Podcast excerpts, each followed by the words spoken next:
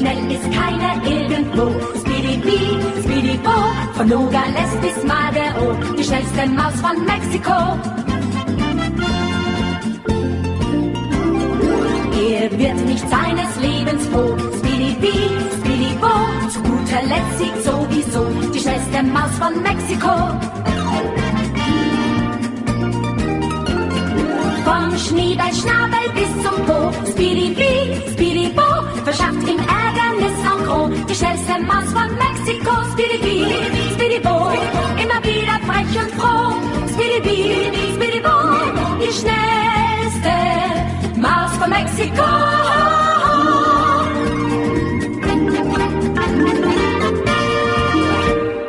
Príjemné poludne, milí poslucháči. Pri mikrofóne Veronika Moravcová a počúvate reláciu Motorové myši. Dnes tu mám na začiatok dvoch mladých, krásnych hostí a jedného staršieho, celkom sympatického technika za mixpultom Maťa. Moji hostia sa volajú Filip a Miško. Čaute. Ahojte. Tak, a s mojimi hostiami sa budem na začiatok rozprávať o vypovedaní brannej povinnosti, o zmysle brannej povinnosti a podobne. A ďalšiu časť relácie budem venovať rozprávaniu o tom, um, ako prebiehala posledná cesta, z ktorej sme sa vrátili v sobotu. Táto cesta bola opäť na východ Ukrajiny a vlastne vám poviem, že čo, čo sa tam všetko stalo, čo sme vlastne urobili, koľko pomoci sme odovzdali a podobne. No ale najprv sa teda chcem venovať brannej povinnosti. Chalani, Viete, čo to znamená branná povinnosť? No takže musíme nastúpiť brániť štát.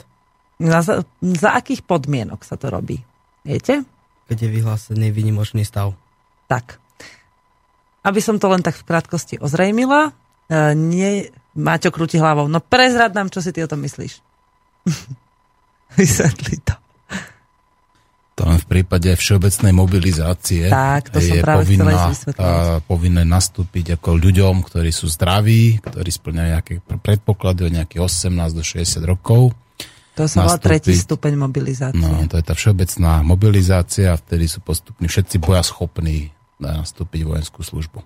Tak, to som práve chcela ísť vysvetľovať. Ďakujem, Maťko. Čiže keď sa stane, že na, naše územie, na našom území bude vznikať alebo sa vytvorí nejaký vojenský konflikt, alebo naše územie, naša krajina bude nejako ohrozená, tak sú tri stupne mobilizácie. V prvom stupni ide profesionálna armáda, v druhom stupni nastupuje záloha, to znamená chlapi, ktorí absolvovali povinný vojenský výcvik a teda zložili prísahu Slovenskej republike ako vojaci v zálohe. A tretia, ktorá sa týka vlastne všetkých od 80 aspoň myslím, že vtedy skončila povinná vojenská služba, a tých, ktorí vlastne sú ako keby mimo toho druhého stupňa, tak tí všetci by museli nastúpiť na základe povolávacích rozkazov v rámci tretieho stupňa mobilizácie. Toto je taká oficiálna verzia a teraz e, v priebehu posledných dní po internete behali rôzne informácie o tom, že sa dá táto e, branná, táto povinnosť brannej služby vypovedať. Miško, Teba poznám, ty si taký viacej duchovne založený človek, proste vnímaš veci e, skôr z perspektívy takých kvalitných medziludských vzťahov, takého vnútorného hlbokého prežívania veci. E, nastúpil by si ty na brannú povinnosť, keby si dostal povolávací rozkaz? Ďakujem. Ďakujem. Vlastne, ja som nedávno o tom premýšľal a bola to dosť pre mňa taká dilema, lebo jedna, jedna možnosť bola nastúpiť a druhá možnosť, pokiaľ nenastúpime, myslím, že tam je väzenie. Pokiaľ človek vlastne nastúpi podľa mojich informácií, neviem, či to je správne. A tak som sa pýtal o seba, že kde by som bol ako keby viac užitočnejší. Že pokiaľ bude v tom väzení, či to je riešenie tej situácie a že či v tom väzení vôbec bude mať nejakú možnosť zasahovať do deja, alebo bude lepšie nastúpiť a snažiť sa a, šíriť možno tom, tie moje presvedčenia, tú moju pravdu v rade tých vojakov. Takže momentálne teraz nie som ani proti, nie som ani za. Za to nastúpenie tej bradnej tak. povinnosti, hej? Tak, no dobre, tak. ale vedel si o tom, že je taká možnosť, že to môžeš vypovedať a na základe akých pravidel potom by ste tebou nakladali? Nie, to ešte neviem, nepočul som o tom, je niečo som čítal, je to, že pokiaľ by sme vlastne nenastúpili, tak že tam hrozne vlastne väzenie. Mhm. Tak ja teraz vlastne ozrejmím, že čo sa stane, keď uh, máte možnosť vypovedať túto brannú povinnosť. Uh, na internete fičí taká informácia a ja som od kamarátky dostala aj tlačivo.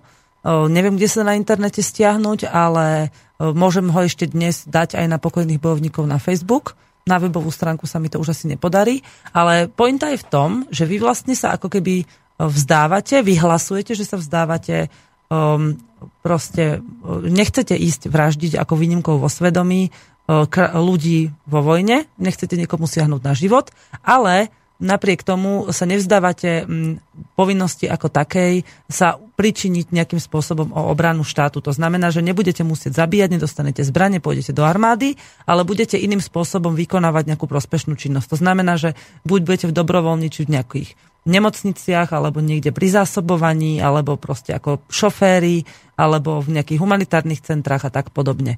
Čiže e, ty si to chvíľočku premysli, že čo by si teda povedal na túto možnosť, ak by si mohol to vypovedať, pretože ak to nevypovedáte, tak je veľká pravdepodobnosť, že proste nejakým spôsobom s vami budú nakladať ako s vojakmi, pokiaľ k tretiemu stupňu mobilizácie dojde. Čo ty, Filip? Ako, ako vnímaš to, že by sa mohla stať mobilizácia v takom rozsahu u nás na Slovensku? No tak samozrejme najprv by som to nechcel, aby sa to stalo, pretože keď vidím, čo sa deje na východných susedov, ale neviem, asi by som nastúpil, ale že by som plnil to, čo by mi povedali, tak to za to by som ruku do ohňa nedal. Takže ty by si vlastne nechcel ísť bojovať, hej? Nechcel by si zvraždiť. Alebo teda myslíš si, že čo? Vysvetli to ešte raz tak, že... Lebo, no. Ma, myslíš, že je pre teba dobré ako pre mladého človeka, keď dosiahneš 18 rokov, si vybrať možnosť, či chceš alebo nechceš ísť zabíjať predtým, než vôbec k niečomu dojde, ako si nechať také zadné vrátka? No je. To, to znamená, že keby som keby som mal 18 a mohol by som to vypovedať, tak by som to vypovedal. Uh-huh takže by si to vypovedal, aby si si ich mohol nechať. Lebo tam je taká možnosť, že vlastne nakoniec, keď k tomu príde, tak môžeš sa prihlásiť a povedať, že ja som si to rozmyslel a chcem ísť bojovať. Áno. Mhm. Dobre. Maťko, čo by si spravil ty? No ja to mám celkom jasné, ja by som jednoznačne odmietol nastúpiť e, vojenskú službu a naopak by som ako uprednostnil väzenie s tým, že by som to propagoval medzi ľuďmi, aby čo najviac ľudí práve prijali to väzenie, pretože tie väzenia majú nejakú kapacitu, keď odmietne 50, 100, 200 tisíc ľudí nastúpiť tú vojenskú službu, tak to, to je presne tá cesta, ako zabrániť vojne. To znamená odmietnúť bojovať.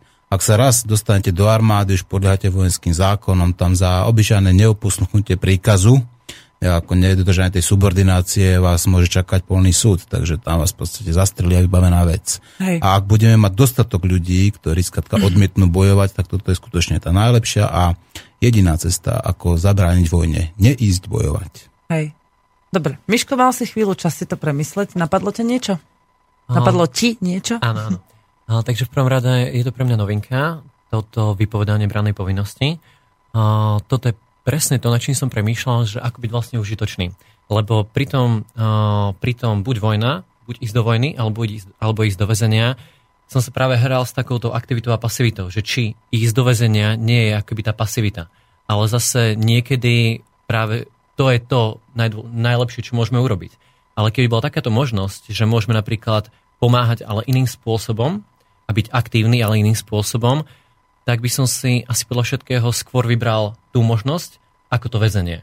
Skôr tú možnosť, a buď či už v takých tých centrách pri ošetrovaní, alebo proste mm, Niekde, kde by si mohol byť už prospešný práve tak, životu by som mal, a nie smrti. Tak, a kde by som mal systému. kontakt s inými ľuďmi a kde by som mal možnosť ovplyvňovať ľudí okolo seba. Mm-hmm.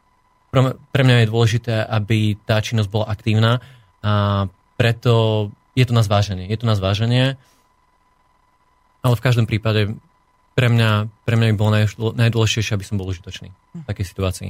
Mňa napadla taká jedna konšpiračná teória, že kto začal s týmto, mm, ako keby týmto vypovedaním teda tejto brannej povinnosti, že či si iba nechce niekto zo štátu spraviť databázu ľudí, ktorí už teraz vlastne nekorešpondujú so systémom.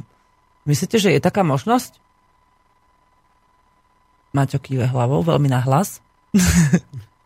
Áno, je. Lebo je to pre mňa také, že na Ukrajine sa totiž stala taká vec. Ešte predtým, než vôbec tam ten konflikt sa dostal na takúto úroveň. A tam sa stalo to, že už dopredu mali vytipovaných ľudí, ktorým vedeli, že nemôžu dať do ruky zbranie ani v prvom, ani v druhom, ani v treťom stupni mobilizácie. Proste mali vojakov v armáde, mali proste ľudí v zálohe a mali civilistov, ale vedeli, že títo proste, keď dostanú do ruky zbraň, tak ju otočia proti vlastnému štátu. Pretože vedia, že ten štát robí zle. Takže vlastne urobili to tak, že si takýchto ľudí vytipovali vopred. Otázka znie, že či sme že kto z nás, vlastne kto z tých ľudí, ktorí sa vôbec zaoberajú touto um, to, týmto vypovedaním mobilizácie je schopných a ochotných toto riskovať, alebo jednoducho radšej budú, eh, radšej si urobia takúto poistku, že to dokážu eh, vypovedať a majú potom možnosť si to rozmysleť. Máte niečo k tomu? Miško? Mm, tu treba zvážiť vlastne, že aká bola situácia v tej dobe na Ukrajine, aká je situácia u nás. Že vlastne kto bol za tým, aké sily boli za tým, že si vytipovali týchto ľudí. Lebo na Ukrajine, čo vieme, eh, dlhé roky ovplyvňovali verejnú mienku a verejný život neziskovky a rôzne organizácie platené zo západu.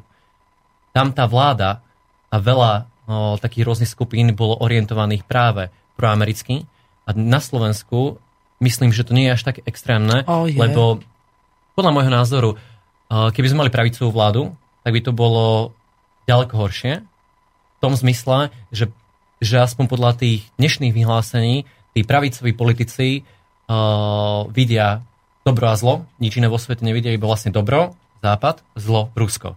Kdežto ľavicová vláda hľadá strednú cestu. Čiže to, práve toto pre mňa znamená to, že mám o niečo väčšiu dôveru tú vládu, lebo vidím podľa vyhlásení aj príklad premiéra Roberta Fica, mm-hmm. že nie je to človek, ktorý je nastavený ako napríklad polskí predstavitelia, ale je to človek, ktorý je nastavený ako Maďarsko, ako Česko a ďalšie krajiny, ktoré nahlas hovoria, že poďme hľadať cestu mieru. Nie útočiť iba na to, že vlastne mať nejaké prázdne argumenty, že Putin je zlý mm-hmm. má proste oslobodiť naspäť uh, Krím a bla bla bla bla. Dobre, ale toto, Takže... isté, toto isté robila Janukovič a prišiel o moc ako náhle proste, no samozrejme, že nie to isté, ale veľmi podobne to bolo ano. aj tam a zrazu ako on prišiel o moc a dostal sa k nej e, Porošenko a títo, tak mne to príde trošku také ako u nás teraz, že vlastne teraz tu máme Kisku a podobne, tak. títo sú veľmi prozápadní. Čiže toto si už môžu robiť ľudia z tej strany, od, z tej prozápadnej propagandy že oni už sa pripravujú vyslovene na to, že kedy príde k tomu, že budeme potrebovať zoznamy tých, ktorí nebudú korešpondovať s našou myšlienkou a tým do ruky zbranie jednoducho nedáme. Prípadne ich budeme stíhať už vopred a pár ich pozatvárame, aby sa ostatní báli. Čiže čo by ste si vybrali vy? Teraz keď sa zamyslíte iba nad tým a nebudeme mysleť na politiku ako takú, ale len v súvislosti s týmto. Je podľa vás, ste dvaja mladí chalani, máte už kopec veci za sebou zase, Keby ste si teraz mali vybrať, zajtra je posledný deň, kedy sa dá vypovedať branná povinnosť voči štátu. Na základe týchto kritérií. Ako by ste sa rozhodli? Alebo ako sa teda rozhodnete vy? Skúste sa nad tým zamyslieť. Máš to? No mám, určite. No v každom prípade by som vypovedal tú brannú povinnosť s tým, že ako si spomínala, je tam tá možnosť uh, byť aktívny v inom smere. To nie je možnosť, to je povinnosť. To je povinnosť. No, tak keď je táto povinnosť, tak áno. Dobre, mám, mám tlačivo. No. Dobre. Filip, prišlo ti niečo? Ešte Nevypovedal by som ju. Nevypovedal by si ju. Dobre, Maťo? Určite áno. Takže ju vypovieš. Samozrejme. Dobre, tak ja, ja to môžeme takto verejným vyhlásením. Hej. Kľudne. Ja ju našťastie vypovedávať nemusím, pretože mňa sa netýka, mm-hmm. ale ja by som zobrala zbraň do ruky, aby som obránila zásobovacie auta, čiže do určitej miery by som vlastne ju nemohla ani, keby som chcela. Uh, prečítaj nám prosím, viem, že prišli nejaké maily v súvislosti s touto témou. Áno, hneď prvý je práve od Miloša. Ahoj, skadiaľ sa dá stiahnuť tlačivo vypovedanie bránnej povinnosti odpoveď cez e-mail, lebo o 12. nebudem mať možnosť počúvať. Toto nám píše Miloš Bala, tak ja ti prepošlem ten e-mail a mm-hmm. môžeš mu to povedať. Tak ja mu odpoviem a rovno mu do prílohy pošlem to tlačivo. Áno, ďalej nám uh, Sveťo píše. Nesúhlasím s tým, že to vyhlásenie nemá zmysel podať. Uh, to vyhlásenie platí nielen uh, na tento konflikt, ale aj do budúcnosti. a vyjadruje aj môj postoj k akejkoľvek vojne. Inak je možné kedykoľvek odvolať, ak sa naozaj chcete zúčastniť služby po dobro-zlodružstve. Samozrejme, to nie je záruka ničoho, ale ak investujete nič, len poštovú známku alebo cestu na úrad a môžete získať život, tak je to najlepšia investícia, akú človek môže urobiť. A tie reči o priťahovaní udalostí, to nejdem komentovať, s tým absolútne nesúhlasím. Tak toto nám píše Sveťo. Hmm. A potom tu Počkaj, mám... ešte, ešte vlastne budem reagovať na tento, no? aby sme na to nezabudli každý sa teda môže rozhodnúť podľa toho, aké argumenty si okolo seba nazbieral, aké sú tie jeho pre a proti. A ja si myslím, že, a teda ja si to dovolím komentovať, každý na seba nejakým spôsobom tými energiami priťahujeme to, čo sa nám deje.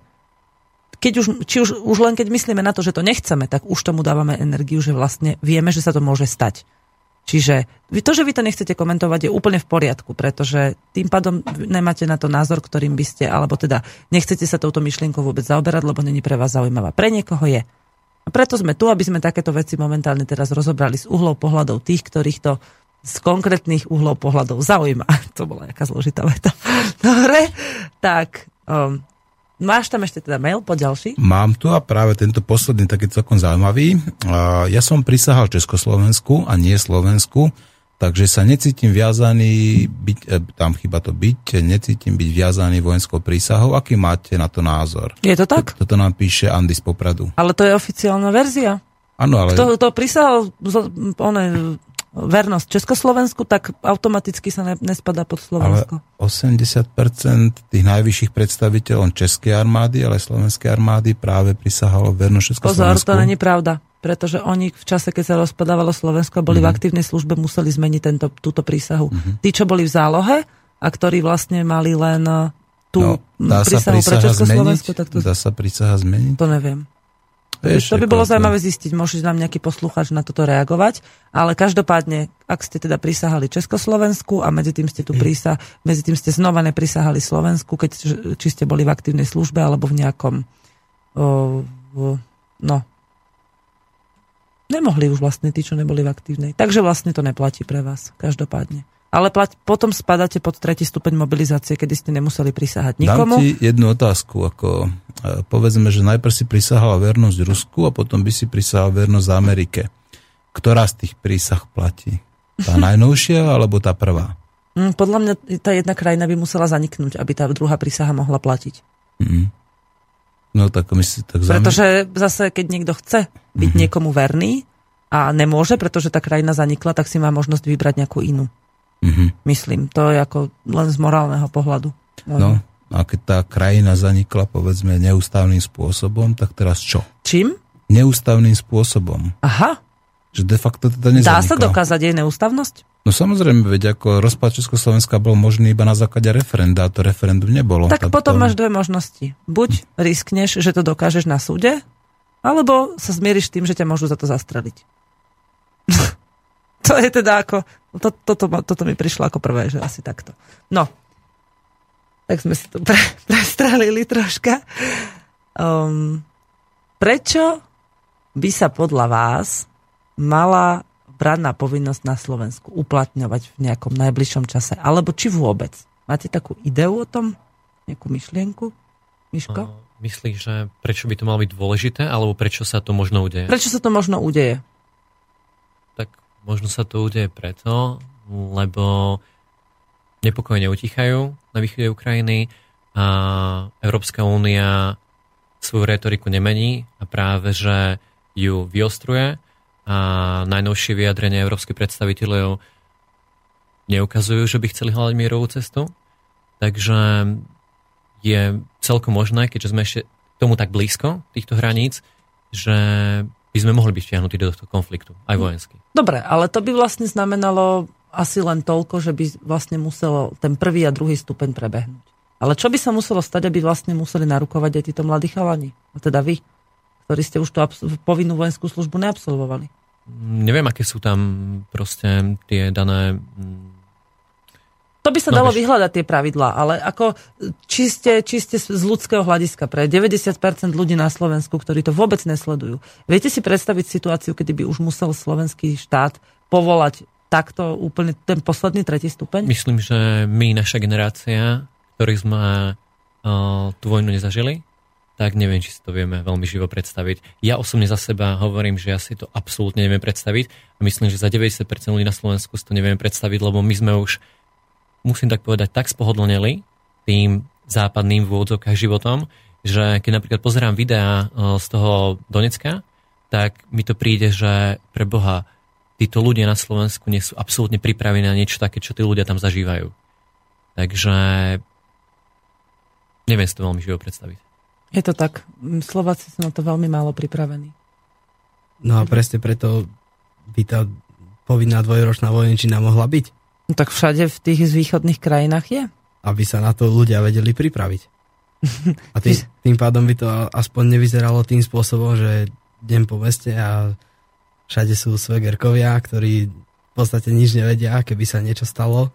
Takže aj by sa ten štýl života zmenil tých ľudí a to vnímanie toho, že teraz to mám, ale možno o týždeň to už byť nemusí.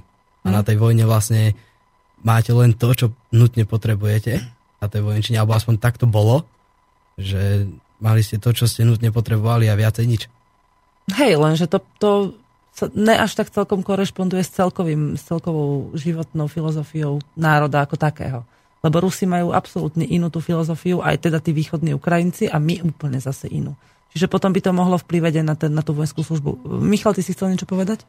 Áno, že ja som veľmi, veľmi rád, že na Slovensku už nie je povinná vojenská dochádzka.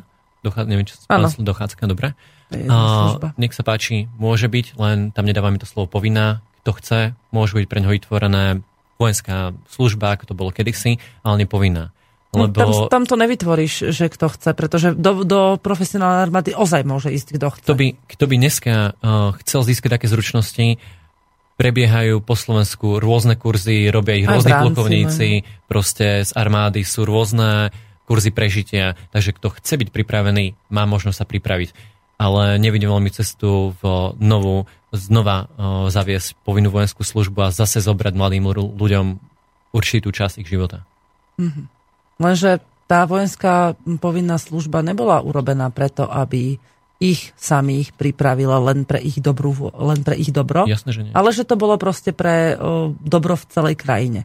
Že aby tí ľudia naozaj mali tie základné zručnosti. A tam sa to ukazuje napríklad aj v tej Ukrajine, že nebyť toho, tak mnohí tí ľudia by absolútne nemali ani to povedomie o tom, že mám ísť brániť tú svoju krajinu. A ostatní by sa o mnoho viacej báli, a možno, že by tá vojna už bola vopred prehratá. Už len tým, že by vedeli, že ty brďo, však u nás nie sú žiadni vojaci, ktorí by nás chránili, no môžeme na to sa vysrať a idem preč. Uh, ja si myslím, že to mám ísť brániť krajinu, má prichádzať znútra, nie zvonku. A keď to snažíme ľuďom naočkovať zvonku, napríklad ako povinnú vojenskou službu, tak to nikdy nebude fungovať. Ja to cítim v sebe a nepotrebujem ísť na to na vojnu. A proste to, to, to je vlastne to gro, že vlastne tieto veci majú vychádzať znútra. Ja nepotrebujem napríklad byť na vojne, aby si tam takí velitelia, ktorí si ešte zažili, zažili socializmus a pôjdu na to všetkými tými starými spôsobmi mm-hmm. a robili si tam rôzne egotripy na mladých ľuďoch, tak nevidím Súhlasím s tým prístupom, to asi fakt, že naša západná kultúra v tomto dala väčší individualizmus a možno, že to nebolo až také zlé. Ale napríklad ja by som určite chcela, aby bola tá vojenská služba, možno ne dvojročná, lebo to naozaj človek príde za prvé veľkú časť života a keď už má nabehnuté na nejakú budúcnosť, že chce niečo tvoriť, tak veľmi ho to naruší.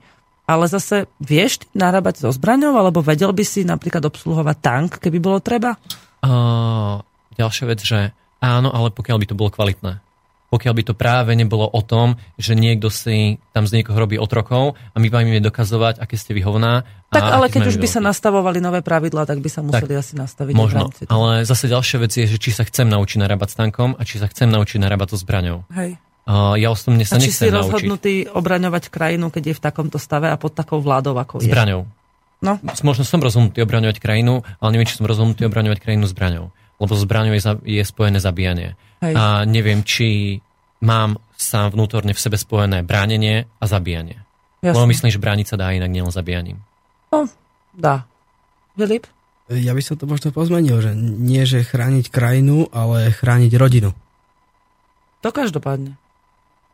Ale no, áno, v podstate je to tak. Lenže niekedy tú rodinu chrániš, hlavne keď pri nej nejsi. Že napríklad sa postavíš 10 kilometrov od dediny, kde na teba, na tú dedinu pália a ty ju ideš chrániť, aby sa do tej dediny nedostali, lebo keď už sa dostanú blízko, už ju neochrániš. Čiže byť vo svojom dome a čakať, kým tam doletí mína, ti moc ako ochrana nepomôže. No veď áno, ale s tým súvisí to, že ty si 10 kilometrov od tej dediny a vieš obsluhovať tú zbraň a proste brániš, aby sa nepriatelia nedo, No však tak. nedostali k tvojej rodine. Tak, tak som to myslela. Uh, no ja som už len chcel dodať, že uh, práve by sme mali využiť toto obdobie, ktoré je teraz, kým ešte nemusíme riešiť reálne túto situáciu na vzdelávanie, na Presne. vzdelávanie nás a na vzdelávanie toho okolia, čo sa naozaj deje.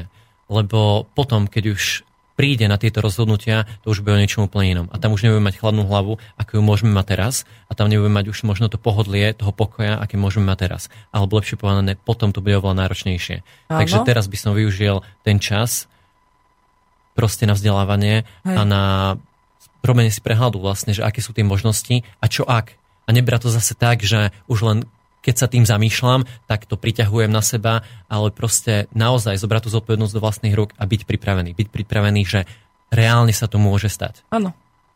Tak to hej. Maťo spí. Máme nejaké maily? Pozriem sa, hneď, Pozri sa. hneď vám poviem. Áno, máme tu otázku pre Myši. A aj keď mám modrú knižku, ako som na tom? Pýta sa Tomáš Sobota z Banskej Bystrice. No tak vy, vy spadáte asi po tretí stupeň. No keď mám modrú knižku, tak nebol odvedený. Tak je To nevadí, nemusia tam byť odvedenci. Tam Bude to bude pisára. vyčíslené. To bude vyčíslené, oni povedia treba, že od 18 do 45 a, a začnú rozposielať. Ale to nepošlu hromadne po celom Slovensku, to pošlu do jednotlivých oblastí. Napríklad začnú východom, aby to tam zmobilizovali, lebo tam budú asi potrebné nejaké základne vybudovať nejaké širšie ob- obranné pásma tak. Takže to bude asi dosť závisieť od lokality a od momentálnej situácie. To bolo všade, takže to boli návalovo na jednotlivé územia sa posielali povolávacie rozkazy. Alebo aby sa tí ľudia nemohli zgrupovávať, tak poslali 100 povolávacích rozkazov na jednu stranu, 100 do ďalšieho mesta a takto, že, to roz, že ich pospájali z rôznych skupín, aby neboli zohratí, aby sa nemohli nejakým spôsobom vzbúriť a podobne. Mm-hmm. Ako to bude v reále a ako bude v reále vôbec to, že niekto sa postaví s tou zbraňou v ruke, aj keď to tak nebude cítiť, to každý potom príde na to, až keď sa to stane keď by sa to nestalo, ale napríklad teraz, keď sme boli na Ukrajine, tak sme sa vlastne pýtali ľudí, ktorí m, prišli do humanitárnych centier pomáhať, že prečo nebojujú. A aj keď nosili pri sebe samopaly, aby obraňovali tie potravinové sklady a podobne, tak nikto z nich nebol e, rozhodnutý, že chce zabíjať, ale povedal, že takisto nedovolí, aby bol niekto zabitý, aby bolo niečo ohrozené pre stovky ľudí len jedným človekom, ktorý je za to platený. Takže a hlavne, keď sme sa bavili o tom, že ešte v predošlej relácii v nich sa vzobudila taká prírodná sila a každý si vybral, čo chce robiť. Niekto utiekol, pretože sa bál, niekto jednoducho ostal a bojuje a niekto ostal a pomáha. Ono sa to tak podľa mňa rozdistribuje úplne prirodzene, že sa nájdú aj takí, aj takí, aj takí. A keďže to už máme v sebe od prírody dané, tak vlastne príroda už dopredu rozhodne, že či tú vojnu prehráme alebo vyhráme aj keď teda sa veľmi často hovorí o tom, že o všetkom rozhodujú tie ekonomické vyššie mocnosti, ale ja si myslím, že není to len o tom. Ale to je zase už také skôr ezoterické ako praktické a vojnové a tak. Chlapci, chcete ešte niečo povedať ľuďom o brannej povinnosti? Ja by som vás prepustila, pustila si pesničku. Išla na vecko. A chcem povedať, že doteraz, čo ste písali e-maily, obrannej povinnosti, tak mám tu nejaké nášivky z Doneckej ľudovej republiky alebo Novorosijskej armády a mám tu nejaké nálepky slobodného vysielača, takže ak chcete dostať nášivku a nálepku, tak mi napíšte naspäť na e-mail na ten, ktorý ste písali svoju adresu a ja vám ich pošlem vlastne ako takú cenu za to, že ste prispeli svojimi otázkami do relácie. Ja ho iba zopakujem a je to studio Kvašná ryba za, teda, slobodný vysiač bodka Dobre, kvašná ryba je vlastne zavináč, hej, pre tých, ktorí by Áno. sa nechcelo na obed rozmýšľať. Alebo môžete aj telefonovať na štúdiový telefon, ale až po pesničke na 048 38 101 0101. A hráme ruské. Jo.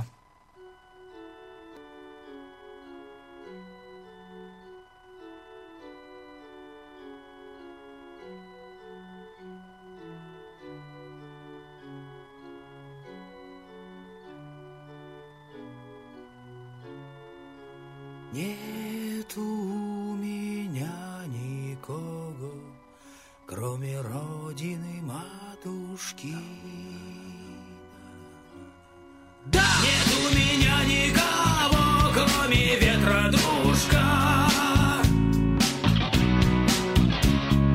Ох, да помолись за меня, сиротинушку, батюшка. Ты помолись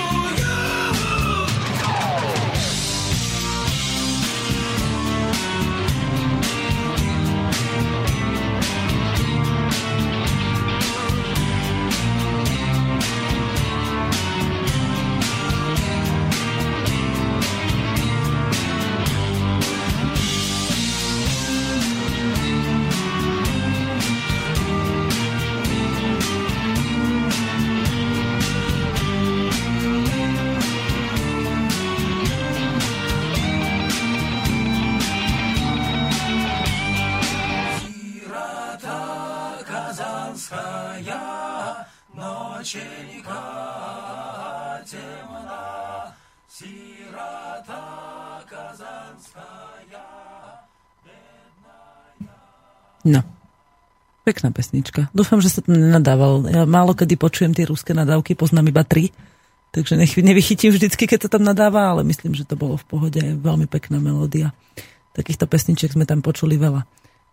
No, prečo som sa chcela dnes baviť o tej brannej povinnosti tak na začiatok? Pretože okrem toho, že máte čas už iba do zajtra toto podať a treba s tým ísť na miestny úrad, tam vyplniť nejaké údaje a oficiálne sa toho vzdať, v dvoch kópiách to odniesť na miestny úrad, ktorý patrí k vášmu trvalému bydlisku. Jednu kópiu dostanete potvrdenú naspäť.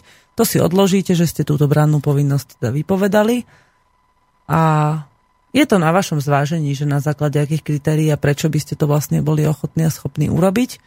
Poznám ľudí, ktorí si to už podali, poznám ľudí, ktorí sa rozhodli to odmietnúť a s tým, že teda nechajú na osud a na tú poslednú chvíľu.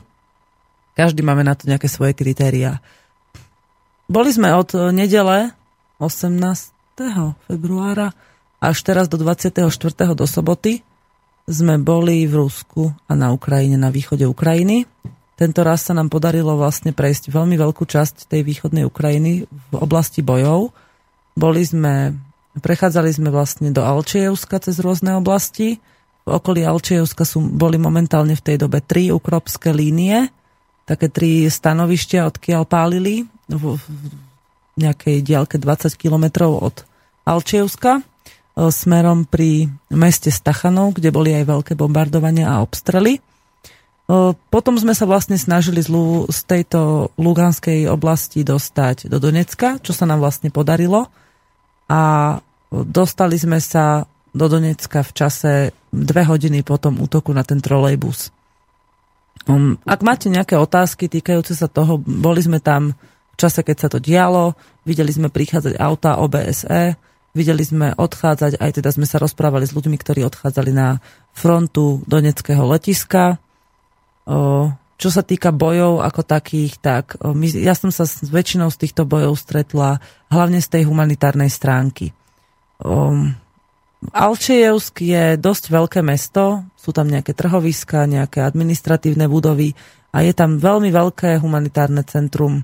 Toto centrum patrí pred, pod batalión Alexandra Mazgovova a má na starosti vlastne pomáhať zásobovať všetky sociálne infraštruktúry v tomto meste aj v okolitých mestách. My sme chodili do dedín, ktoré boli priamo pod obstrelmi do Annovky, do Pervomajsku, to je také mesto, do tohto Stachanova išli auta už bez nás, pretože to bolo veľmi nebezpečné.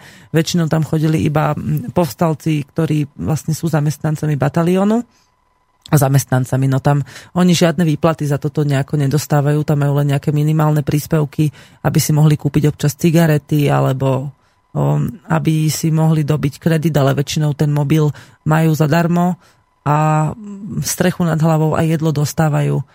Mm, ľudia tam žijú extrémne skromne v poslednej dobe. Väčšinu času nám netiekla voda, aj keď teda elektrika vždycky bola.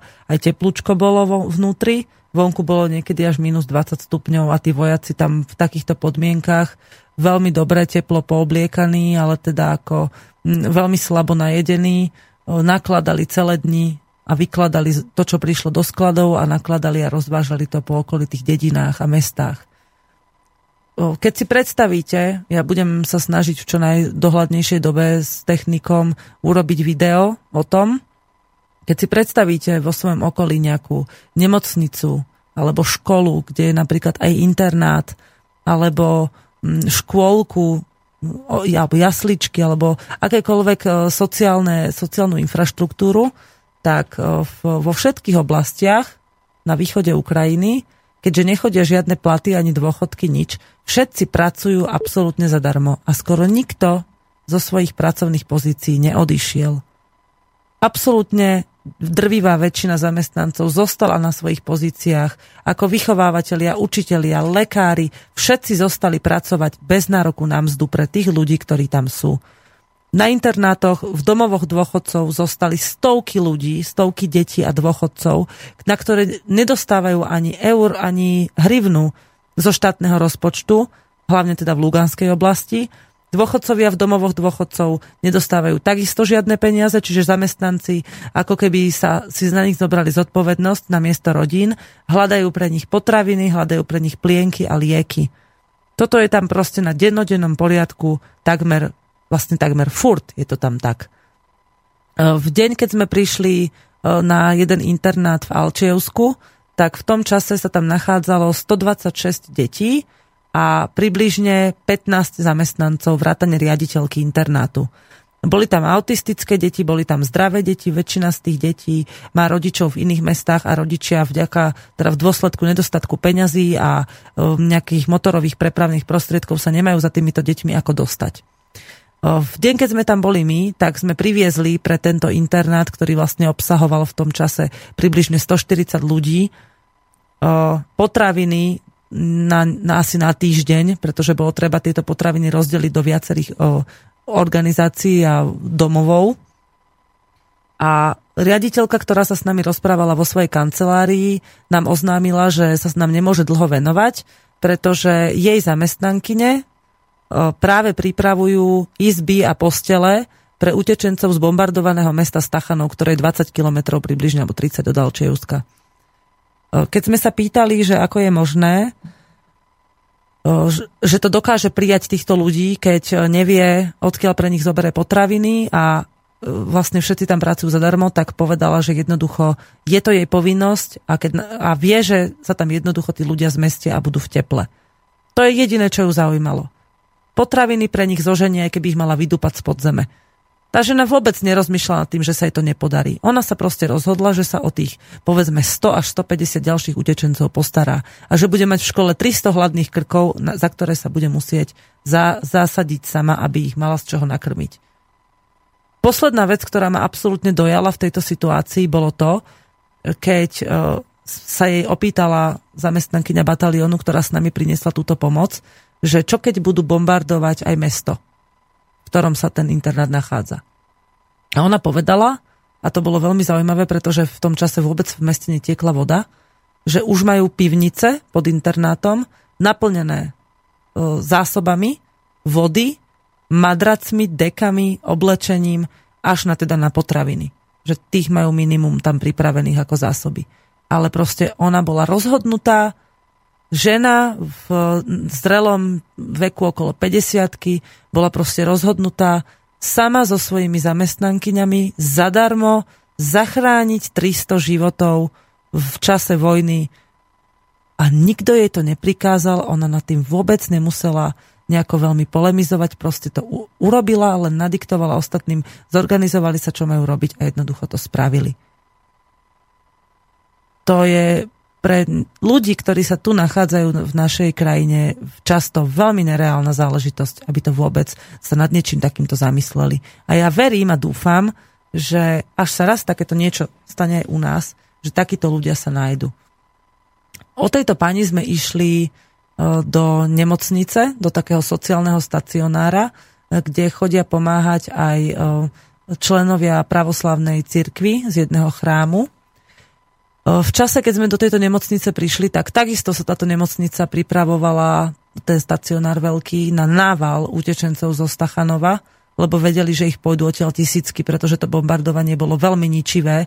Aj tí, ktorých sa to bombardovanie nedotklo priamo, že im nezbúrali dom alebo niečo podobné, tak aj tí zo strachu utekali.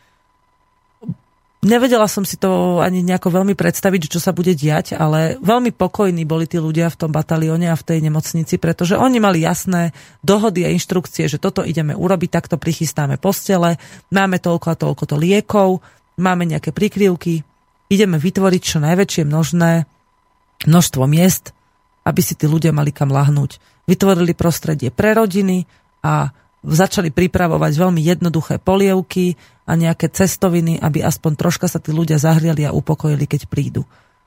Na Slovensku, keď sme prišli, tak sa ma pýtali, že či tam majú nejakých psychológov alebo niečo. Oni ich nepotrebujú. Keď prechádzate napríklad cez utečenecký tábor a nad tým táborom prelieta lietadlo, lebo v blízkosti je letisko, tak všetci zdvíhajú hlavy na vrch. Keď to lietadlo preletí, tak sa ďalej rozprávajú o tom, v čom prestali, keď ten zvuk začuli. Oni sa proste tomu absolútne prirodzene prispôsobili, aj keď sú niekedy vydesení, tak sa o tom rozprávajú medzi sebou, jeden druhého upokojujú a veľmi ich povzbudzuje tá veľká sila, ktorú cítia v týchto jednotlivcoch, ktorí vedú tie humanitárne centra, tieto skupiny, batalióny a podobne. My v Európe si vôbec nevieme predstaviť, e, že by sme sa do takejto situácie dostali a podľa mňa mnohí by e, sa úplne opustili aj tam som videla ľudí, ktorí sa opúšťali, ale zase tam našli niekoho, kto ich proste podržal a vykopal z nich ten strach a všetko a prinútil ich, aby sa proste postavili na nohy a išli za svojimi rodinami a boli im oporou. Boli tam ženy, ktoré mali veľké bolesti žlčníka a nemali sa ako dostať k liekom ani k lekárovi, či už to bolo v utečeneckom tábore, alebo to bolo priamo v oblasti, kde sa bojovalo Jednoducho tam tí ľudia sú strašne silní a majú obrovskú energiu a nenechajú sa vôbec len tak zlomiť. Neviem, či o tom viete, Ale v Rusku teraz vyšiel taký zákon, že v, dostanete ako utečenec z Ukrajiny iba trojmesačné víza. Keď máte o to záujem, tak sa môžete na toto pozrieť na internete, lebo sa nám stala taká situácia na tom prvom videu, keď sme boli ešte na začiatku, alebo nie, na druhom, na druhom videu, bola taká dievčina, ktorá bola vo vysokom štádiu tehotenstva a čakala dvojčatá.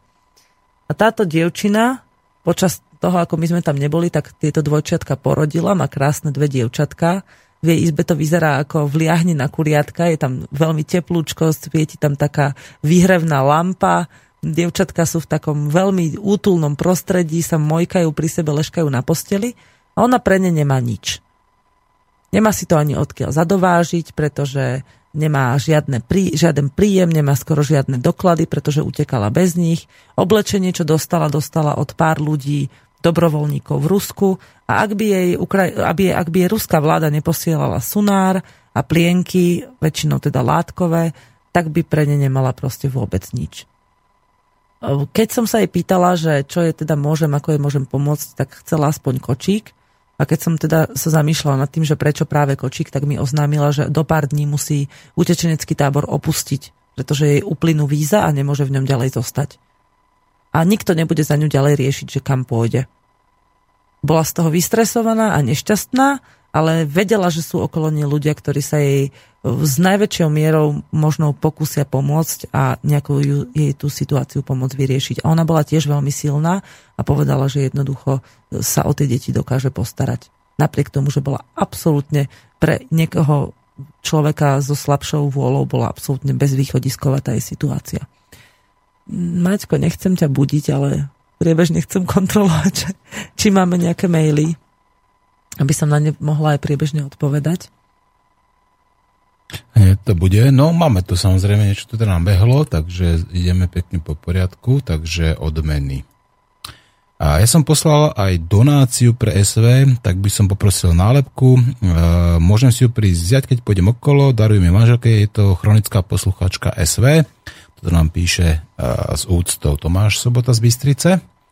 Ďalej, uh, nášivky, Andrej Fedák, okružná 25. Ne, nečítaj to, čo si blázon, ty už si no, čo? ospali. To dal adresu? Nie, nie, to si my sami tam... Ďakujem, poprasím o nasivky Novorosie. Tak. Tak, čítam. Toto mne musíš čítať, čo sa týka našiviek, ale čítam sa Vladimír píše. Dobrý deň, aj keď môj zdravotný stav nedovolí bojovať so zbranou, zbraňou, tak by som bol ochotný v prípade ohrozenia územia pomáhať pri obrane a myslím si, že takých by bolo viac. Pozdravom, Vladimír. Ja si to tiež myslím. Uh-huh. A Stanka nám píše. Dobrý deň, stihla som len koniec vašej diskusie a myslím, že tam bola zmienka o vylúčenie zbrannej povinnosti a formulár, ktorý sa môže podať. Mohla by som poprosiť ten formulár, ako teda máte na preposlanie? Ďakujeme. Pekný zvyšok dňa, pozdravujem Stanka. No, bude troška komplikované všetkým, ktorí mi píšu preposielať teraz po jednom tie formuláre, ja moc som statný technický typ, ale ak by sa mi to nepodarilo preposlať všetkým, tak ešte dnes nájdete tento formulár na skupine Pokojní bojovníci na Facebooku.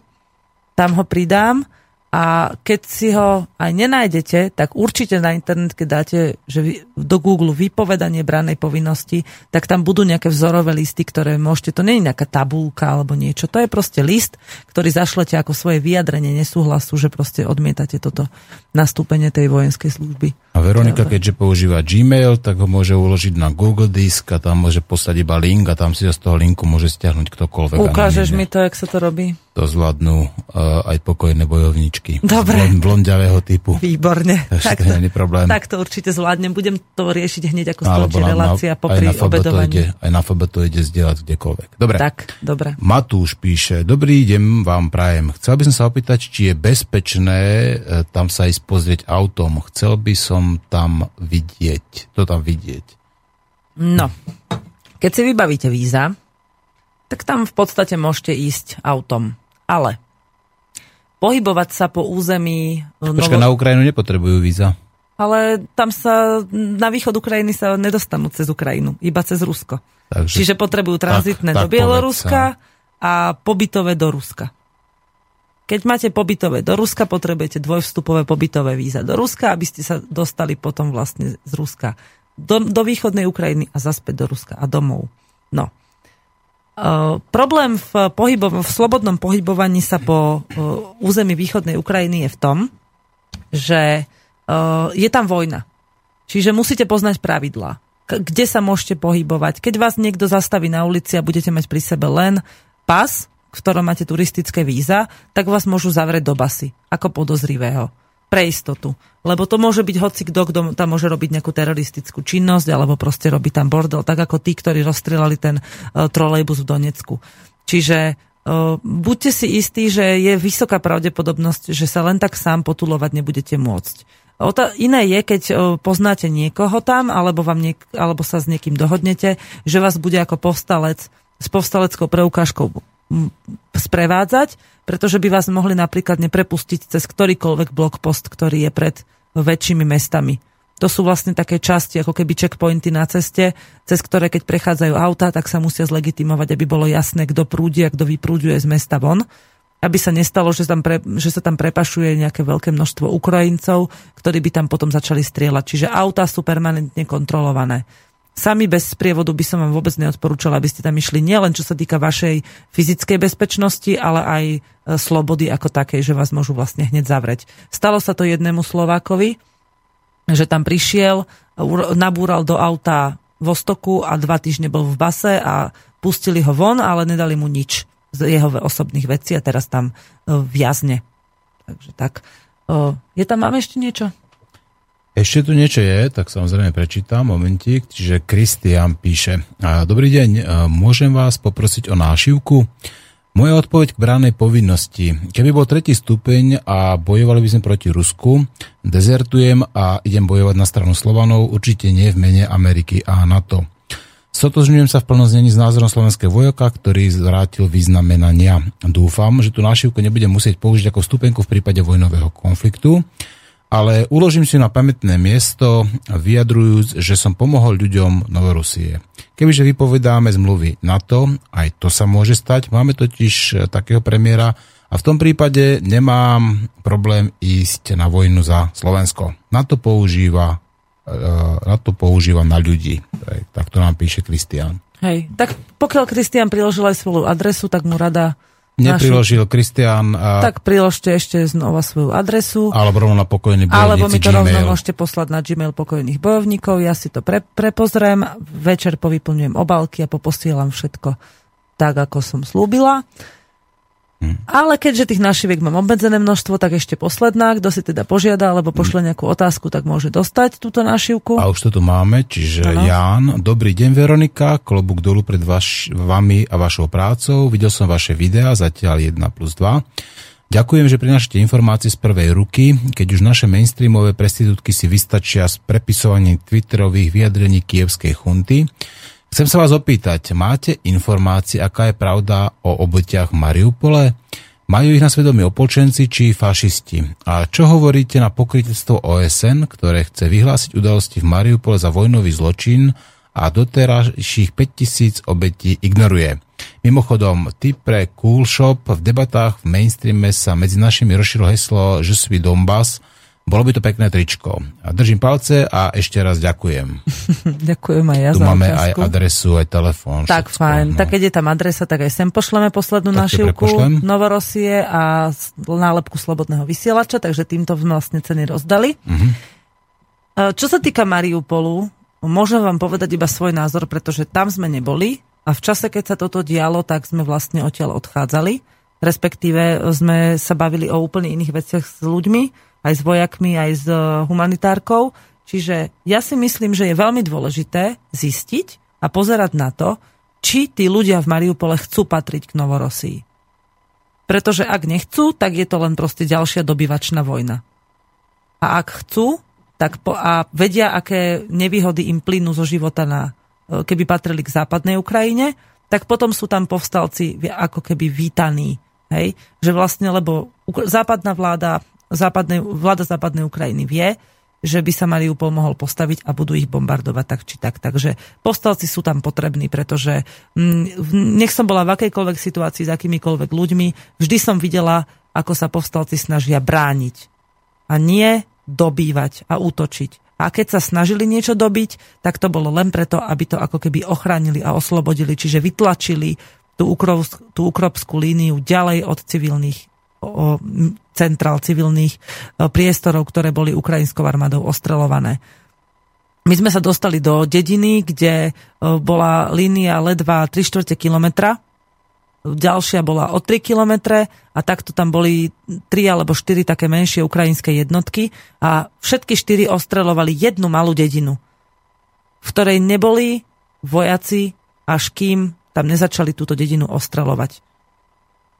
Potom tam prišli povstalci, začali brániť dedinu, aby vytlačili tú ukrajinskú líniu ďalej a aby mohli dávať informácie do humanitárneho centra, že tí ľudia sú odrezaní od potravín, pretože sa tam boja chodiť zásoby, že sú odrezaní od vody, pretože im zničili čerpadla a elektriku, takže tí ľudia, keď sme tam prišli vlastne v čase, e, boli síce vystrašení a hladní, ale boli radi, že tam tých povstalcov majú. A tomu, tomu sa v našom západnom ponímaní hovorí terorizmus. Keď sú ľudia, ktorí žijú na svojej zemi, šťastní, že tam majú ľudí, ktorí ich chránia. To sú podľa západnej kultúry teroristi. Tak, no a o tom Mariupole hovorím, tam ja tieto informácie nemám a nerada by som sa k tomu vyjadrovala. E, rada by som teraz, ešte máme niečo? Áno, máme tu ešte dokonca Fú, ďalšie dva. no. Takže dobrý deň, keď ste odchádzali na Ukrajinu, ste mi slúbili, že ak, bude, ak sa bude dať, mi zožnete vlajku Novorosuje. Zapal som vás a teraz, až teraz, a tak neviem, či sa vám nejaké vlajky podarilo zohnať. Áno, Máte jednu. nejaké vlajky na darovanie, predaj? Jednu pre vás mám a to je asi tak všetko, pretože jedna je moja. A tu si nechám, ale akože nechcem teraz robiť si nejaký, nejaký shopping s takýmito vecami, ale chystám sa, dostala som od ľudí nejaké akože kvázi objednávky, že by chceli, tak ja to samozrejme spravím tak, že prídem na trh, kúpim koľko sa bude dať a potom tu si to ľudia rozoberú s tým, že ja to teda kúpujem väčšinou za vlastné vreckové, čo si berem so sebou a dávam veľa aj vojakom, lebo oni tiež sa nemajú možnosť k tomu dostať a za, ten, za, ten, za tú maličku plácičku nejakých pár hrivien si to nemôžu dovoliť kúpiť.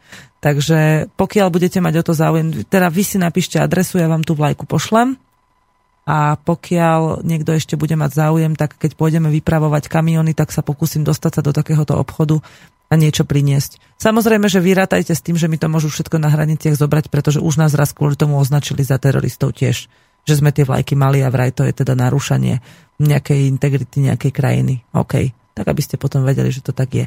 Ešte niečo tam je?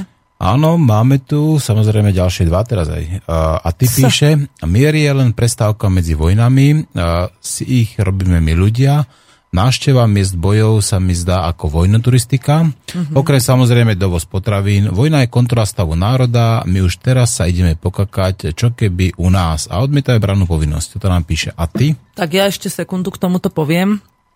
O, odviesť humanitárku a spraviť video, informovať ľudí, ktorých chcete vopred ochrániť, je moja povinnosť. To ja cítim v sebe, preto som to urobila.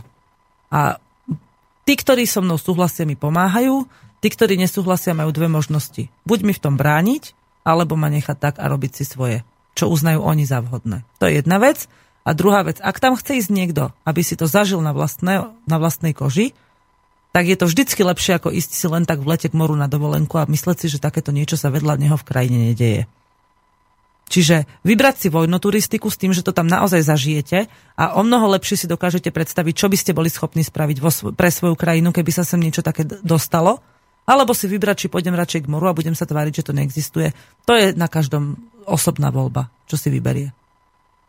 Tak a teraz prišiel najlepší mail. No, no, mňa. pomoc. Najlepší, ktorý napísal nám Braňo z Bratislavy. Zdravím do štúdia. Nejako si neviem predstaviť, ako obrániť svoju vlast pred nepriateľmi. Kto je vlastne našim nepriateľom s otáznikom? Pred Mhm. kým sa máme brániť?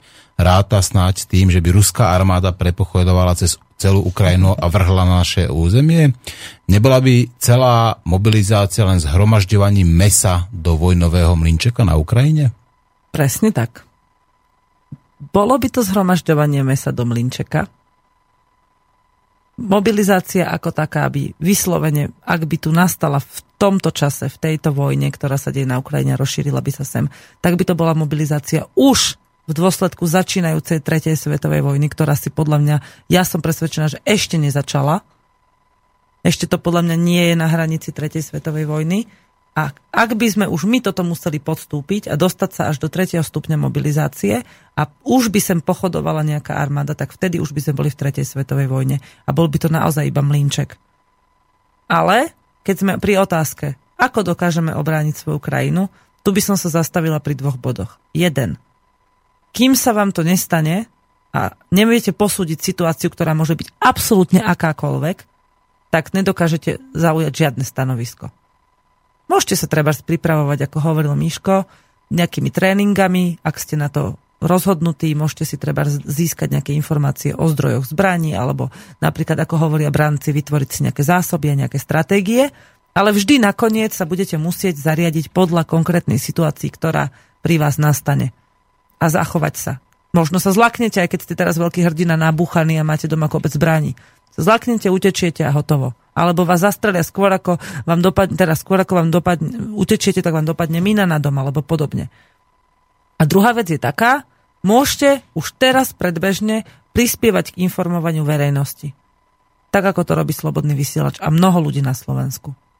To je jedna z vecí, ktorú môžete urobiť už teraz, keď tu je ešte mier. No, dávaj. No to bolo všetko zatiaľ. No. To je všetko. A ešte jedna taká technická poznámka. Ten Robo, čo písal, že by chcel tú vlajku, tak a ja mám tiež jednu vlajku ešte od teba. No. Tej Novorusie a práve idem ako presne tým smerom, kde on býva, takže ja mu ju tam zanesiem. Dobre, výborne. Dobre, takže nemusíme nič ako posielať, takže ja mu ju tam dám. Dobre, super, ďakujem. Robo, mi napíšem ti maila a dohodneme sa dneska alebo zajtra ti môžem dať. Dobre, výborne. Pustíš mi nejakú pesničku, prosím? A môžem posielať takú pesničku, príjemnú, Dobre. peknú ruskú, Ešte, ešte predtým poviem, že v poslednom vstupe po pesničke sa budeme rozprávať, alebo teda vám budem hovoriť o tom, na čo boli použité peniaze zo zbierky, ktorá, ktorú sme uzavreli pred odchodom na cestu a o tom, že vlastne čo, čo sa bude diať ďalej a ako bude prebiehať tá, to ukončenie vlastne celej tej zbierky, ktorá už je uzavretá. Takže vypočujte si pesničku a v ďalšom vstupe sa budeme baviť o tom. Takže tam za туманами. Синее море, только море за кормой. Синее море и далек он путь домой. Там за туманами, вечными пьяными, там за туманами берег наш родной. Там за туманами, вечными пьяными, Там за туманами берег наш родной. Шепчутся волны и вздыхают и зовут, Но не поймут они, чудные, не поймут. Там за туманами, вечными пьяными, Там за туманами любят нас и ждут. Там за туманами, вечными пьяными, Там за туманами любят нас и ждут. Ждет Севастополь, ждет Камчатка, ждет Кронштадт. Верит и ждет земля родных своих ребят. Там за туманами, вечными пьяными, за туманами жены их не спят. Там за туманами, вечными пьяными.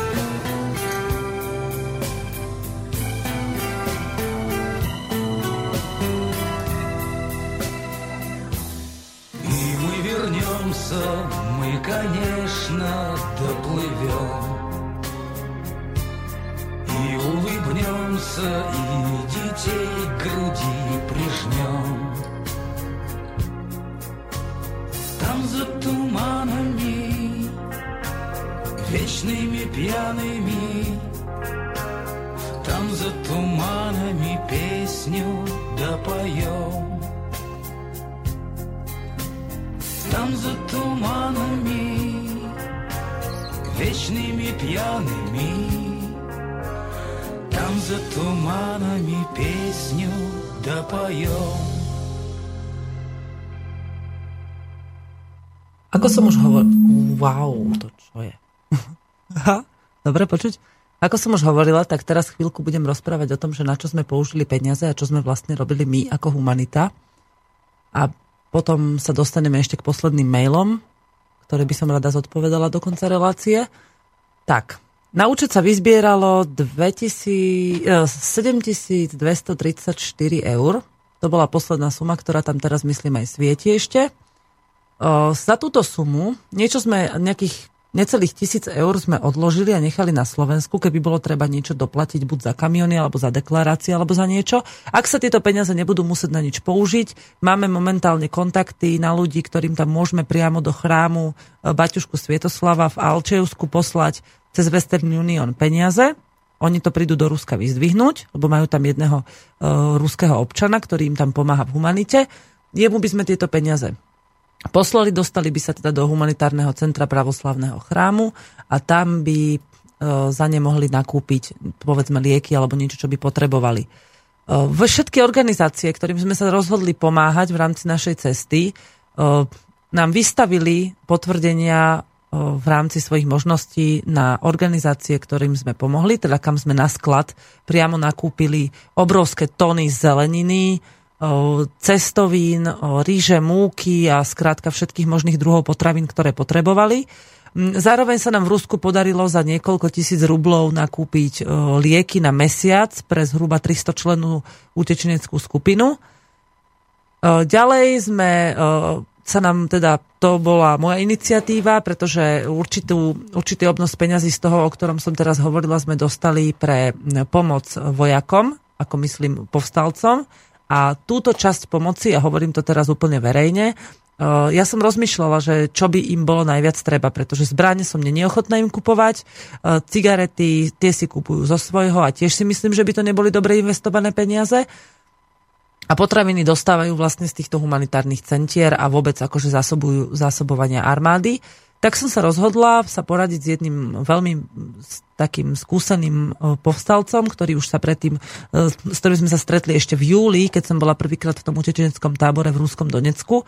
A ten mi povedal, že najlepšie, čo môžem urobiť, je investovať do techniky. Ale keďže som nechcela investovať do vojenskej techniky, tak sme tak chodili medzi skupinou vojakov a zbadala som, že je tam strašne veľa rozbitých veľkých aut. A tie autá slúžia na zvážanie utečencov, ktorí nemajú svoju dopravu, alebo sú napríklad imobilní, alebo transportovanie dôchodcov, rozvážajú potraviny do oblasti a vozia vlastne, no, ako keby fungujú ako také vojenské sanitky a také hospicové auta. A keď som sa pýtala, že prečo tie auta tam stoja, tak povedal, že väčšina z nich je poškodených nejakým spôsobom. A nakoniec sme zistili, že vlastne je veľmi jednoduché a veľmi lacné opraviť aj 4-5 takýchto veľkých aut. Takže peniaze, ktoré vlastne boli zaslané priamo na, na pomoc týmto povstalcom, e, si myslím, že takto, by, takto boli investované najlepšie, pretože to nie je jednorazová pomoc, ale dlhodobo tieto auta budú jazdiť a pomáhať e, ľuďom v tých postihnutých oblastiach veľmi efektívne. Čiže za nejakých 700 e, eur sa podarilo opraviť štyri veľké vojenské mašiny, ktoré budú ďalej pomáhať polovojenské tým pádom vlastne, lebo tam nie je žiadna vojenská technika na nich, oni sú vlastne len prepravné vozidla označené uh, značkami povstaleckej armády, pretože uh, potrebujú toto na prepravovanie uh, tých najzásadnejších vecí, ktoré im chýbajú. Uh, všetky tieto výpisy, doklady, bločky o tom, čo sme nakupovali, poďakovania a ešte aj prozby či už z toho chrámu alebo zo sociálneho hospicu, ktorý sme navštívili. Všetky tieto papiere budem v priebehu budúceho týždňa, keď budeme obnovovať stránku, dávať na web S tým, že k dnešnému dňu, e, pardon, nie, k zajtrajšiemu dňu bude vynulovaný účet s tým, že tam zostane nejaká minimálna suma na udržanie účtu a bude možné priebežne vám, ktorí máte záujem, znova zasielať peniaze na tento účet ako dary e, s tým, že e, doklady o žiadosti humanitárnych centier, ktoré predložím na internet, budú zároveň adresami, na ktoré budú tieto peniaze zasielané priebežne, aby mohli nakupovať za to hlavne teda lieky a potraviny v tých postihnutých oblastiach. Keď sme prišli do Alčejovska, tak na účte organizácie, ktorá zastrešuje humanitárnu pomoc pre 12 tisíc ľudí, bolo 140 eur v prepočte. Nedokážem si ani predstaviť, čo, by, čo spravia tí ľudia, keď im neprídu ďalšie peniaze od ďalších ľudí. Podarila sa nám jedna zaujímavá vec v súvislosti s týmto, že vlastne prišli sme na trh a rozmýšľali sme na tom trhovisku, že čo budeme vlastne, už lebo my sme naše peniaze, ktoré sme dostali od vás ako dary, tie sme už minuli, nakúpili sme za to všetko možné, rozviezlo sa to do škôl, do, do škôlok, do nemocníc, do humanitárnych centier, proste všade. Na, priamo do dedín dokonca sme odnesli dvakrát takúto pomoc. No ale rozmýšľali sme, že čo? Že ako by sme to ešte využili ten čas, lebo sme sa nevedeli dostať do Donecka kvôli tomu, že tam boli silné obstrely, takže by nás nepustili cez blokposty. Tak sme chceli využiť ešte deň a obiehali sme s jedným vojakom trhoviska. A na tých trhoviskách je kopec vecí, ktoré, kopec potravín, ktoré sú už tak akože v polo nadšnutom stave, v takom polo uh, zde, z, ako podliehajúcom skaze, tak sme sa dohodli, že budeme proste obchádzať tých obchodníkov. Predstavte si, že minimálne polovica tých obchodníkov nám odmietla to poloznité, tie poloznité potraviny, to ovocia a zeleninu dať. Oni boli ochotní do poslednej chvíle sa snažiť to predať, len aby proste z toho mali zisk, než by to proste darovali utečencom alebo teda ľuďom v tých postihnutých oblastiach.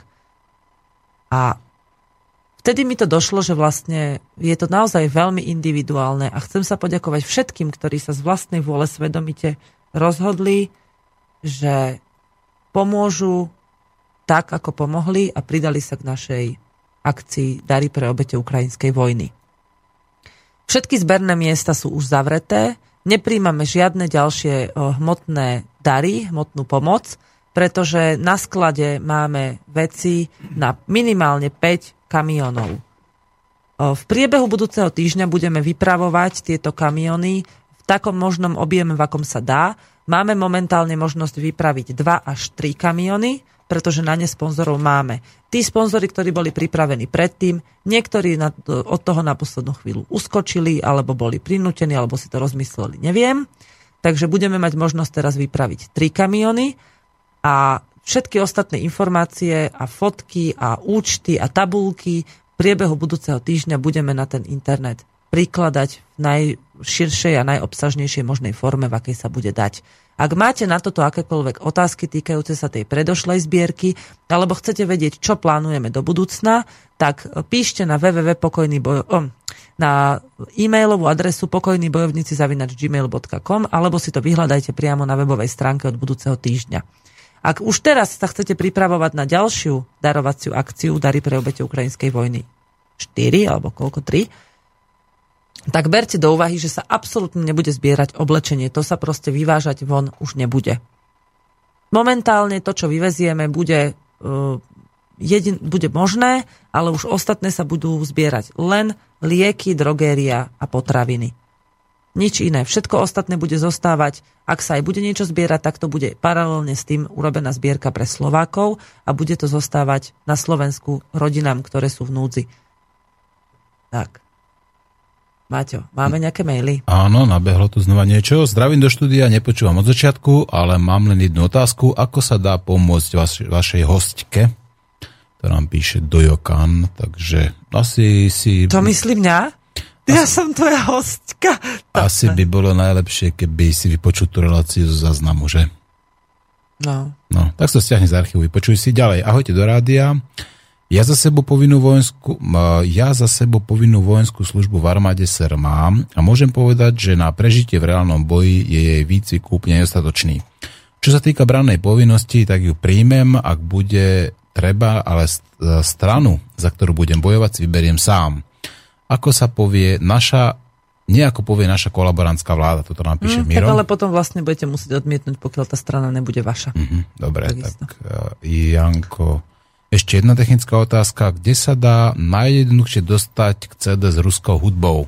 Tá prvá No. pesnička bola super a tá pohodovka ma chytá za srdce vopred. Ďaká za tip. Maťko, povedz, odkiaľ ty máš túto muziku. A toto je skupina Lube a sú to také staršie albumy, ja to tu mám niekde na CD, ale a ja to môžem poslať tie linky, prípadne veď to stiahnete, MP3 sú v podstate veľmi ľahko dostupné. Tak.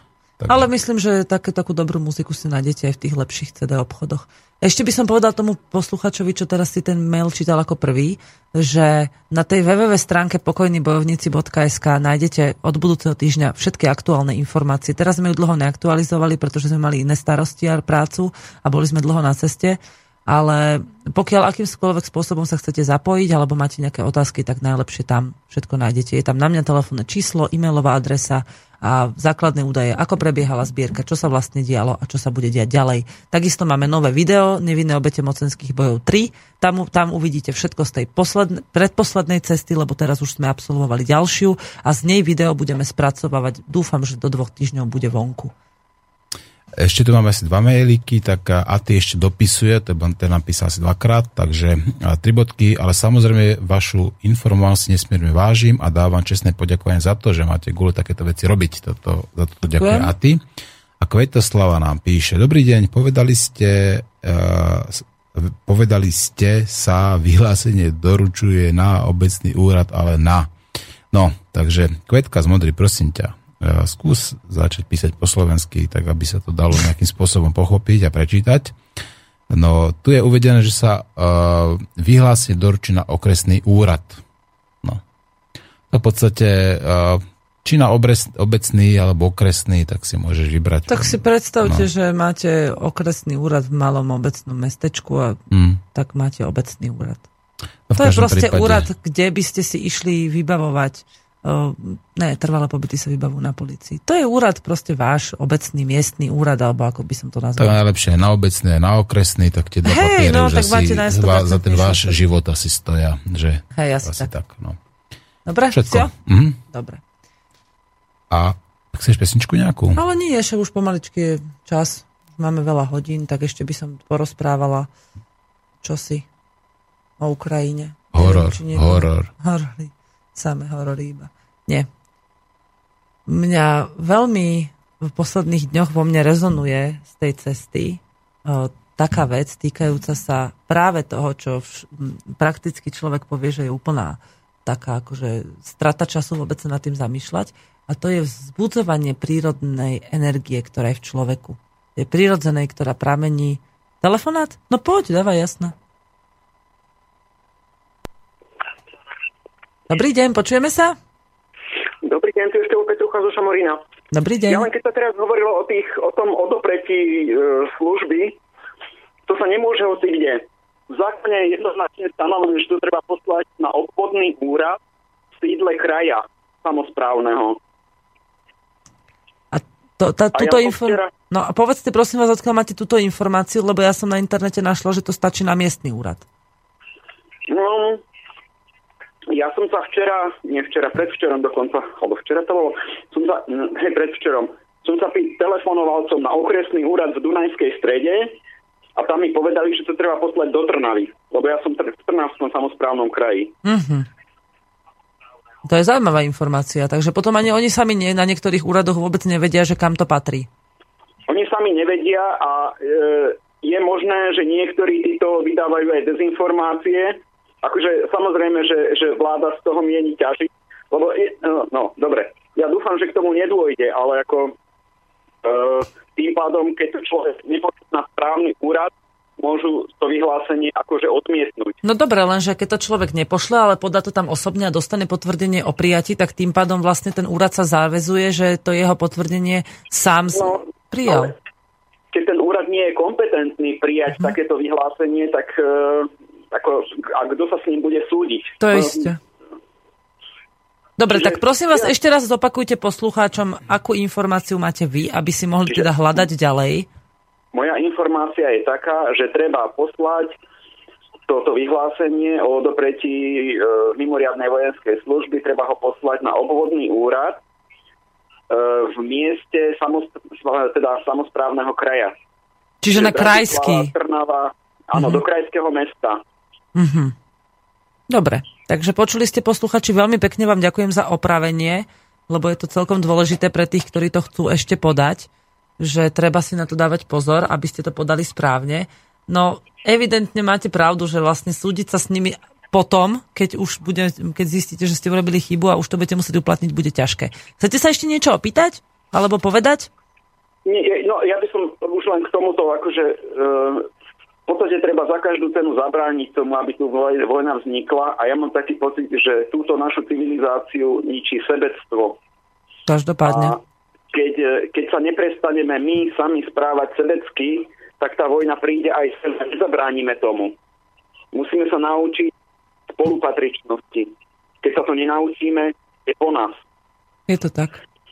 Máte pravdu. Takže to, toľko môj odkaz. Hej. Ďakujem za pozornosť. Števko, maj sa pekne, pozdravujem Ďakujem ťa. aj ja, Ahoj. pekný deň. Toto mi pripomenulo, čo mi povedala jedna dievčina v Donecku. Ona bola dve auta od toho trolejbusu, ktorý vybuchol. No dve auta vlastne z tých, ktoré prežili, ktoré boli v poriadku. A ona hovorila, že a pritom ako pracuje v humanitárnom centre, muža má medzi povstalcami, ťažko sa jej o tom hovorilo, bola veľmi vystrašená, deti sú v Rusku v bezpečí síce, ale nevie, či ich ešte niekedy uvidí. A sama povedala, že pre niečo tam tá vojna je, okrem samozrejme tých mocenských záujmov, že to postihlo práve týchto ľudí v tejto krajine. A že oni prví by sa mali zamysleť, že čo to pre nich znamená, že tam tá vojna je. Každého jedného človeka, ktorý to prežije, ktorý príde o blízkych, ktorý um, bude vidieť strašne veľa smrti a bolesti, alebo bude pomáhať. Každého to niekam posunie. To neznamená, že to je dobré, ja to nechcem ospravedlňovať, ale proste pre nejaký dôvod sa to deje práve tým ľuďom, ktorým sa to tam deje. Tak ako vám, keď s niečím nie ste spokojní alebo cítite krivdu, že sa vám deje niečo zlé, takisto sa vám to deje z nejakého dôvodu. Ja to nehovorím s nadľahčením alebo s, nejakou, s nejakým takým akože kľudom, že však mne sa nič zlého nedieje. Dialo sa mi v živote sakramensky veľa zlých vecí. A v tom čase, keď sa mi diali, som mala tendenciu vždy to na niekoho zvalovať. A ten za to môže, a ten za to môže, a tak. A ja som to chudiatko, že mne sa to deje. Ale až teraz si uvedomujem po posledných pár rokov, že vždy, sa, vždy ma to niekam posunulo. Aj keď to bolo veľmi bolestivé, aj keď ma to stálo veľa plaču a veľa uh, pre, uvedomovania, premáhania a rozmýšľania, tak proste vždy konec koncov som to musela v živote kvôli niečomu zažiť. Nech je to akokoľvek kruté. Tým nehovorím, že sa treba s tým zmieriť. Každý v sebe cíti, či sa chce postaviť až keď to príde, alebo vopred už chce riešiť proste o, tú, pre, tú prevenciu hej, pre, predvojnovú, že už budeme tie, tie informácie. My sme sa rozhodli pripraviť si podklady na to, aby sme mohli v čase, keď to bude treba zriadiť humanitárne centrum na Slovensku, aby sme vedeli, ako to tam funguje, aby sme tým ľuďom mohli pomôcť v čase, keď ešte u nás je mier a máme tie možnosti a tak. Telefonát? Nie? Čo si povedal? Však... Neskoro som nestihol zdvihnúť. No, tak skúste ešte raz, ešte máme pár minutiek. Máme nejaký mail zatiaľ? Môžem pozrieť, samozrejme. No už to nie, mailiky skončili. Dobre, Takže- tak ďakujem všetkým, ktorí sa dnes zúčastnili, bolo to celkom hojné. E, Budúci týždeň, ak sa podarí, mal tu byť dnes, ale možno, že teda budúci týždeň už bude mať čas. E, Tu bude jeden pán, ktorý sa vrátil z Ukrajiny týždeň predtým, ako my sme tam išli. A- telefonát znova, takže to Á, zdvihnem. tak poďme, vyskúšajme to. Áno. Dobrý deň, počujeme sa? Zdravím, Michal pri telefóne. Zdrav, pozdravujem do štúdia. Dobrý deň. Ja by som chcel iba vyjadriť sa jednou krátkou vetou k tomu, čo pred chvíľkou telefonoval ten pán. Je to v podstate presne tak, ja som mal tiež tento istý problém. Teda nie ja, ale jedna osoba, ktorá išla za, mnou, za mňa odniesť toto odmietnutie. A ten problém spočíva v tom, že oni vám to skrátka na okresnom úrade nezoberú. Vy to musíte doručiť priamo na krajský úrad. To znamená, že e, poviem príklad, hej, keď to nesiete, ja neviem, napadne ma niekde tu okolie naše Lučenec, tak Lučenci vám povedia, no skrátka nie, musíte to dnes do Bystrice, čiže len tam vedia uh, túto agendu nejakým spôsobom prebrať, aspoň uh, tak reagoval ten pracovník, ktorému to bolo doručené. Takže toto je akože k tomu pánovi. A ďalšiu vec, ktorú by som mal, mňa akože strašne včera rozčúlil, alebo neviem to tak presne povedať, či rozčúlil, alebo nejakým spôsobom možno aj vydesil jeden článok, ktorý bol, myslím, písaný niekde na topkách. E, konkrétne včera navštívila e, v Kievu nejaká pani e, Viktória Nulandová, americká diplomatka pre európske záležitosti. A táto pani tam bez akýchkoľvek okolkov začala rozprávať, že všetky štáty, ktoré hraničia s Ukrajinou, alebo respektíve v podstate áno, s Ukrajinou, to znamená Polsko, Maďarsko, že budú pod ochranou jednotiek NATO. No tak už nič desilejšie si aspoň ja neviem predstaviť, ako to, že sa napochoduje nejaká prašivá americká armáda a bude tu strážiť naše hranice bez ohľadu na to, či to chceme alebo nechceme. Ja sa pýtam, kde sú teraz všetci tí diplomati, kde je pán Fico, kde je minister obrany Gováža, kde sú všetci títo zapredanci svojím spôsobom, ktorí takéto, takéto rozhodnutie v podstate ani nemajú, ani nemajú chuť alebo niečo takéto dementovať. Hej. Mm-hmm. Že v podstate bežní ľudia, nejaká, nejaká osoba, ktorá sa docestuje, ja neviem, odkiaľ tu ide rozprávať o ochrane našich hraníc mierového Slovenska, v podstate, kde nikdy sme nemali žiadny problém od druhej svetovej, svetovej vojny s nikým, tak takáto pani sem na pochodu a ona tu ide rozprávať s úsmevom na tvári, e, po pravej strane Kličko, po ľavej strane pán Jaceňuk, no. takže banditi obidvaja, včetne nej, a títo ľudia tu idú rozprávať o ochrane slovenských hraníc, tak toto je akože maximálne maximálna nervozita. Skutočne, Ona pripravuje... ľudia sa asi nezastavia pred ničím, už to asi tak vyzerá. Takže oni, pripravujú skrátka, cez médiá ľudí na to, jasné, že sa to oni, stane. Oni, už vedia, že sa to stane. Oni to vyprovokujú. Skrátka, takýmto, takým, takýmito krokmi voči Ruskej federácii jednoznačne k tomu musí prísť. Ja si myslím, že ani Putin, ani Rusi, včetne pána Lavrova, nebudú takéto niečo tolerovať do Budú. Takže Verte mi, že, nájdu, že, že je o mnoho pravdepodobnejšie, že oni nájdu tú cestu, ako že tá tretia svetová bude. Som o tom presvedčená. Určite. Táto provokácia, to je vec, ktorej sa my nesmieme... No, nesmieme tým proste sa do toho nechať vtiahnuť. Máme poslednú minútu v relácii, takže Dobre, vás budem musieť... Ďakujem aj ja za váš... Vďaka za váš príspevok. Viete, vidíte, vždy sa niečo deje z nejakého dôvodu. To, že tá pani prišla a že tam oznámila vlastne, ako keby, že už je to hotová vec, sa nám dáva iba nájavo, že čoho sú oni schopní, čo si môžu dovoliť. Samozrejme, my to nemusíme vôbec rešpektovať a môžeme sa zariadiť podľa toho, čo my zo svojho vnútra cítime, že my musíme v tomto smere urobiť. Tak. Chcem sa vám poďakovať za počúvanie, za veľa príspevkov, ktoré prispeli k objasňovaniu a k informovaniu verejnosti. Verím, že sa budúci týždeň upočujeme v takomto počte minimálne a prípadne aj vo väčšom. Dnes budem teda, alebo zajtra posielať to, čo ste si za, zaobjednávali vlastne, čo ste dostali od nás prísľubom. Od mikrofónu sa lúči Veronika Moravcová, počúvali ste reláciu Motorové myši. Ďakujem ti, Maťko, že si mi robil opäť technika. Môžem poslednú vetu? No jasne, dávaj. Legalizujte konopie, nebudú vojny. Každý si tu povie, na čo má chuť. To sa mi páči. Tak, dovidenia, do počutia. Dovidenia. Počúvate Slobodný vysielač. Rádio, ktoré vás spája.